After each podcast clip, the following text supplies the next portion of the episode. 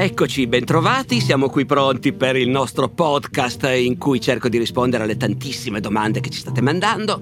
Noi siamo qui, Davide Savelli, è pronto con le domande, cuffia, microfono, andiamo.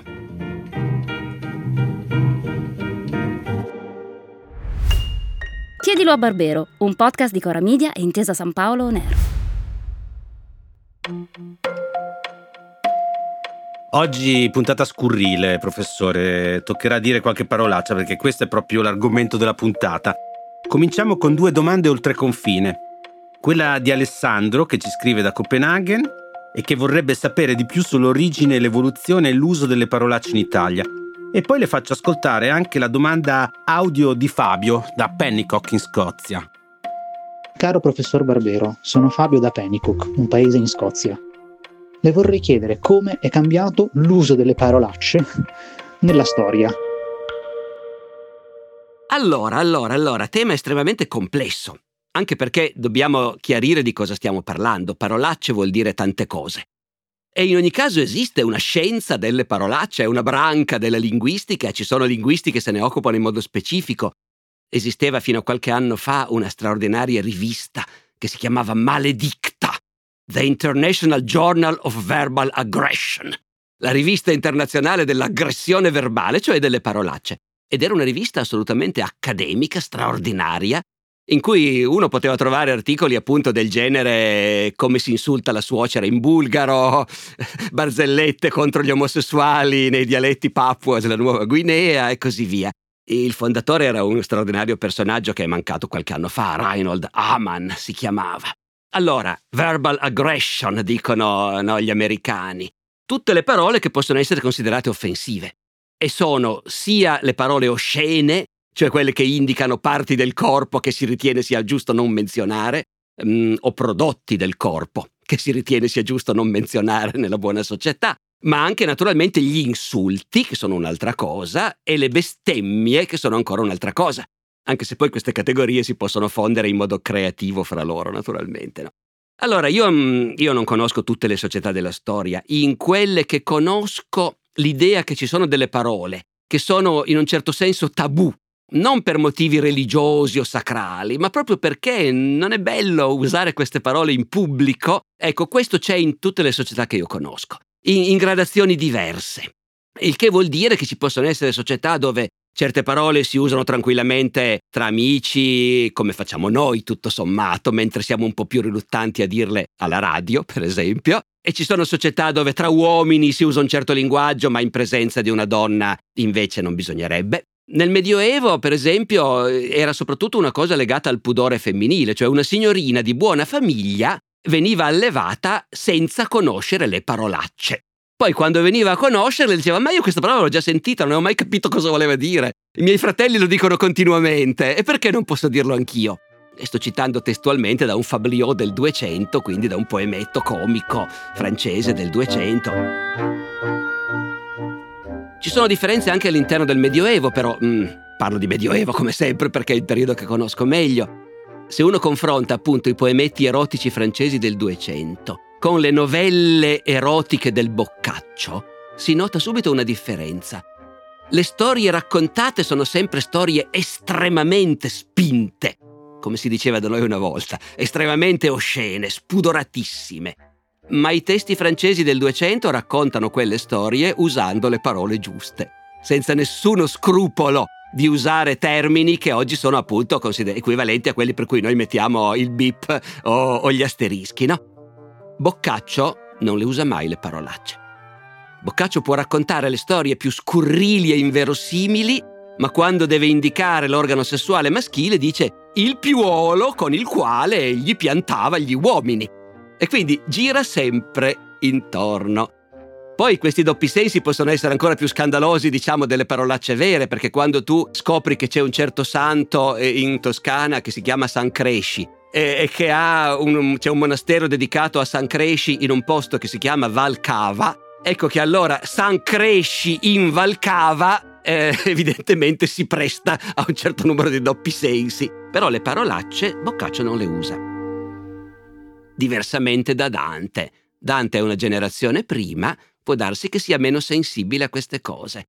Dante sarà, come dire, nei secoli successivi, nel 500, nel 600, gli eruditi inorridiscono di fronte a questo fatto incomprensibile, che il grande poeta è in grado di parlare in certi casi di teologia a livelli sublimi e in altri invece scrive, cito, Inferno diciottesimo, la storia della prostituta Taide.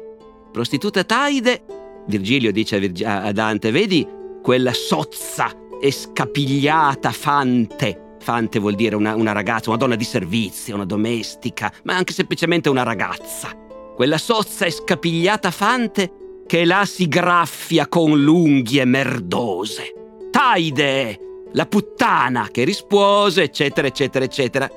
Mm, gli ascoltatori noteranno che noi in questa puntata riusciremo a non dire mai una sola parolaccia, tranne quelle che facciamo dire al padre Dante. Lui le ha dette, le ha scritte, con grande scandalo dei secoli successivi. Ancora una cosa che, a cui tengo molto, che racconto spesso, L'avrò già raccontata anche in questi podcast, capacissimo, però pazienza, ve lo sorbirete un'altra volta. Nel Medioevo, sempre, c'è un testo, un bestseller dell'epoca, il Roman de la Rose, un interminabile poema francese del 200, oggi illeggibile in realtà se non dagli studiosi, ecco, all'epoca popolarissimo, tanto che è tradotto in tutte le lingue medievali. Nel Roman de la Rose si discute, per quello che è così noioso, si discute di un sacco di cose.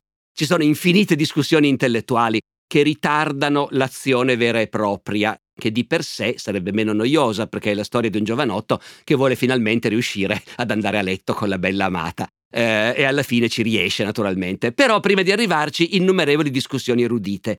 Una è sulle parolacce. Perché il protagonista è in dialogo con la personificazione della ragione e Mentre discute con la ragione, la ragione a un certo punto usa una parola oscena, credo, vabbè mi contraddico, promesso che non lo facevamo, ma questa la devo usare. Usa la parola coglioni.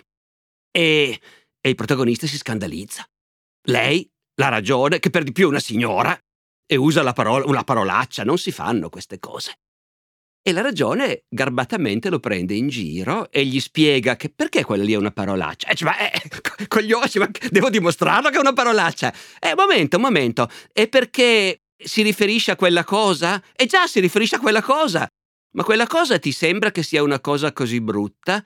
Beh, eh, sarebbe meglio, preferiresti non averla? Dico, no, no, no, va benissimo che ci siano. Eh, è solo la parola che è brutta. Ah, ma allora è la parola che è brutta. Vediamo un po'. Supponiamo che invece di chiamarsi coglioni, siccome le parole sono arbitrarie e i linguisti medievali l'hanno capito benissimo, la ragione gli dice: Ma se quella roba lì eh, che tu ti porti appesa davanti, anziché chiamarla coglioni, avessimo deciso di chiamarla reliquie, eh, la parola reliquie ti piacerebbe? E se invece quelle che chiamiamo reliquie avessimo deciso di chiamarle coglioni, cosa succederebbe? Succederebbe che tu, sentendo dire reliquie, inorridiresti e invece saresti sempre pronto a baciare i coglioni in chiesa. ecco. Quindi diciamo che nel Medioevo il tema lo sentivano in ogni caso. Prova di nuovo che i tabù sulle parolacce fanno parte in un certo senso della natura umana. Abbiamo anche molte domande sul bestemmiare. Olmo da Firenze vorrebbe sapere come mai in alcune regioni si bestemmia e in altre no, mentre Michela da Roma vorrebbe sapere come quando si è deciso che la bestemmia fosse un'offesa da punire pesantemente. E poi Michele e Martina da Chioggia gradirebbero sapere quando gli italiani hanno cominciato a bestemmiare e perché le bestemmie non esisterebbero nelle altre lingue europee. Eh, sì, appunto, è fatto bene a dire esisterebbero perché in realtà eh, le lingue non sono tutte uguali da questo punto di vista, ma ci sono anche altri bestemmiatori oltre, oltre agli italiani. Allora, la bestemmia è sempre esistita nel mondo cristiano, ecco. Gli antichi greci o romani avevano con i loro dei un rapporto diverso da quello che i cristiani o i musulmani hanno col loro dio unico, quindi il concetto stesso secondo me non poteva esserci.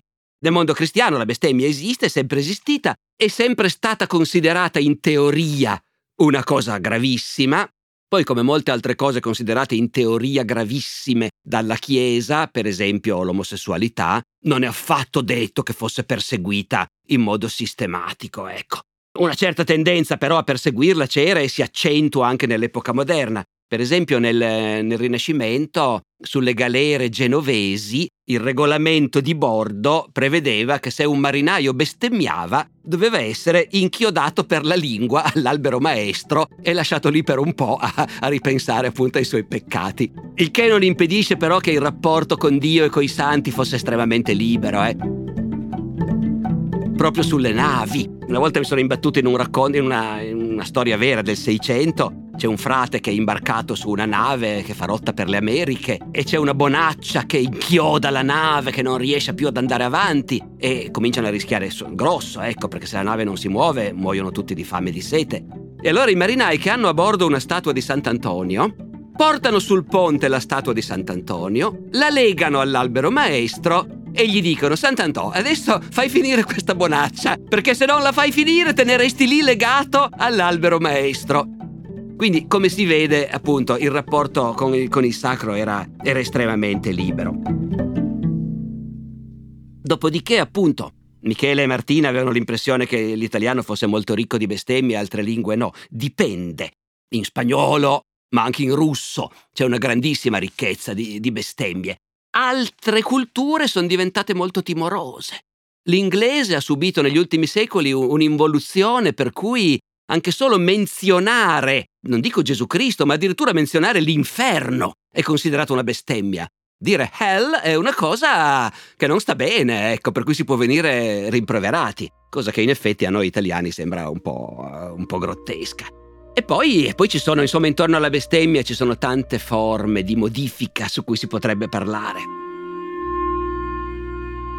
Lo spagnolo, come dicevo, è particolarmente ricco. Lo spagnolo Vediamo se riesco a raccontare questa cosa eh, restando al di là del, dell'asterisco e del bip. Lo spagnolo dice: Esiste un prodotto del nostro corpo particolarmente sgradevole che esce da dietro. Supponiamo che io ti voglia insultare pesantemente. Allora ti dirò che questa cosa che mi esce dal corpo io te la faccio in bocca. Ecco, eh, in bocca si possono fare tante cose, lo sapevano anche gli antichi eh, c'è quella poesia di Catullo in cui per scherzo si arrabbia con un amico e gli spiega che cosa gli farà in bocca appena lo trova. Ma comunque, tornando agli spagnoli, se posso fare questa cosa in bocca, però siamo più creativi ed eleganti, non diciamo in bocca, diciamo nel latte di tua madre, dove cioè tua madre ti allattava. A questo punto io posso fare quella cosa nel latte di tua madre, ma posso farlo anche nel latte della madre di Dio. Perché comunque, ecco, a questo punto vogliamo dire che si può esclamare in termini più ristretti? Certo, in spagnolo basta esclamare lece, latte. E chi ascolta capisce benissimo tutto il seguito. Quel latte è solo una piccolissima parte di un'espressione più complessa. E naturalmente questo rientra anche nel fatto che come si può impedire a qualcuno di dire lece? Eh, mica si può impedirglielo. E sono tutti i modi che tante lingue hanno inventato per aggirare appunto il problema del tabù e del divieto. Lo si fa con le bestemmie e lo si fa anche con le semplici parolacce. In italiano noi siamo ricchissimi di queste forme che usiamo con grande naturalezza, tanto che non ci rendiamo mica neanche conto. Cioè, io stesso so che mi sono reso conto in tempi abbastanza recenti che tutte quelle esclamazioni di cui l'italiano è così ricco come caspita, cavoli, capperi, sono tutti modi per non dire un'altra parola che comincia con K e finisce con un punto esclamativo. Curiosità mia, ma per esempio l'espressione che credo comune in Piemonte sacramento eh, fa sempre parte del, di questo ambito? Sì, sacramento una, fa parte di una famiglia che era, nell'età moderna era abbastanza diffusa, legato appunto all'idea del sacramento o comunque del sacro. Eh, proprio sacramento esisteva per esempio anche in tedesco quando scrivevo il mio romanzo prussiano, il mio primo romanzo, la storia del Mr. Pyle, ho trovato fonti in cui appunto nell'esercito prussiano si imprecava dicendo Sacrement! Eh, e credo che venisse dal francese, però Sacrement. E in francese erano anche molto comuni le imprecazioni del tipo Sacré nom, che è l'abbreviazione naturalmente di Sacré nom de Dieu. E ricordo anche lì, studiando le guerre napoleoniche, ci sono testimoni dell'epoca che dicono quando poi leggi eh, i bollettini ufficiali o i racconti degli storici, ti danno l'impressione che quando si andava all'attacco gli ufficiali dicevano avanti, per la gloria, per l'imperatore. In realtà l'unica cosa che si sentiva dire era avanzate, sacre nom de Dieu, avanzate, sacre nom. Dice, altra eloquenza non se n'è mai fatta, diceva questo soldato. C'è infine Giulia da Genova che leggendo Italo Calvino ha questa curiosità. Leggo. Nel Cavaliere inesistente di Italo Calvino a un certo punto si menzionano interpreti che durante le battaglie medievali accompagnavano i cavalieri nei duelli per poter tradurre eventuali insulti qualora i due parlassero lingue diverse, così da non cadere in disonore. Volevo sapere se fosse tutto vero o semplicemente un'invenzione dello scrittore. eh no, questa è un'invenzione, Giulia, è, è, una grandiosa, devo dire, è una piccola grandiosa invenzione di Calvino che dimostra cosa vuol dire essere un grande scrittore. Dopodiché però è un'invenzione che ha una base in una realtà, cioè nel fatto che nelle battaglie antiche effettivamente eh, la fase in cui tu sei schierato lì non è come oggi, no? Che appena vedi un nemico a un chilometro di distanza gli spari. Nel mondo antico o nel mondo medievale il nemico lo vedi arrivare, lo vedi che si avvicina, hai ore di tempo certe volte. E poi quando è arrivato a qualche centinaio di metri, siamo fermi noi e sono fermi loro.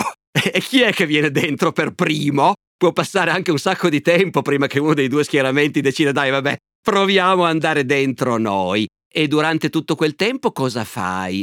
Batti con la lancia sullo scudo, tump, tump, tump, migliaia di legionari tutti insieme, che battono tutti insieme la lancia sullo scudo o sul suolo e, e questo è un modo ovviamente per far paura al nemico oppure vieni un po' avanti, fai due passi avanti e ti fai vedere e sfidi e a quel punto gli gridi anche qualcosa e quindi chi di voi figli di ha il coraggio di venire a sfidarmi? E quindi indubbiamente questo succedeva.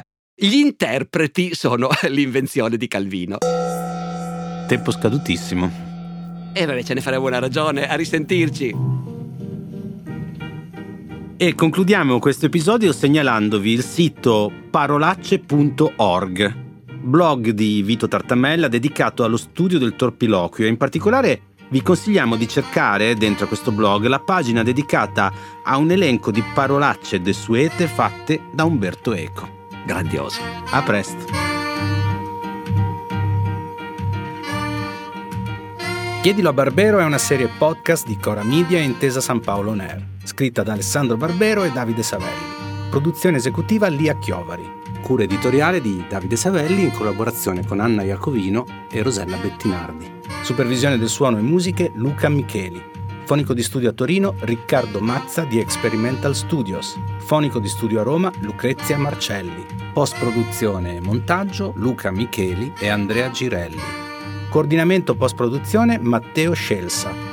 Io sono Davide Savelli e vi do appuntamento alla prossima settimana ricordandovi che potete inviare le vostre domande via mail all'indirizzo chiedilo a barbero chiocciolacoramedia.com oppure con un messaggio WhatsApp anche vocale al numero 345 09 83 998.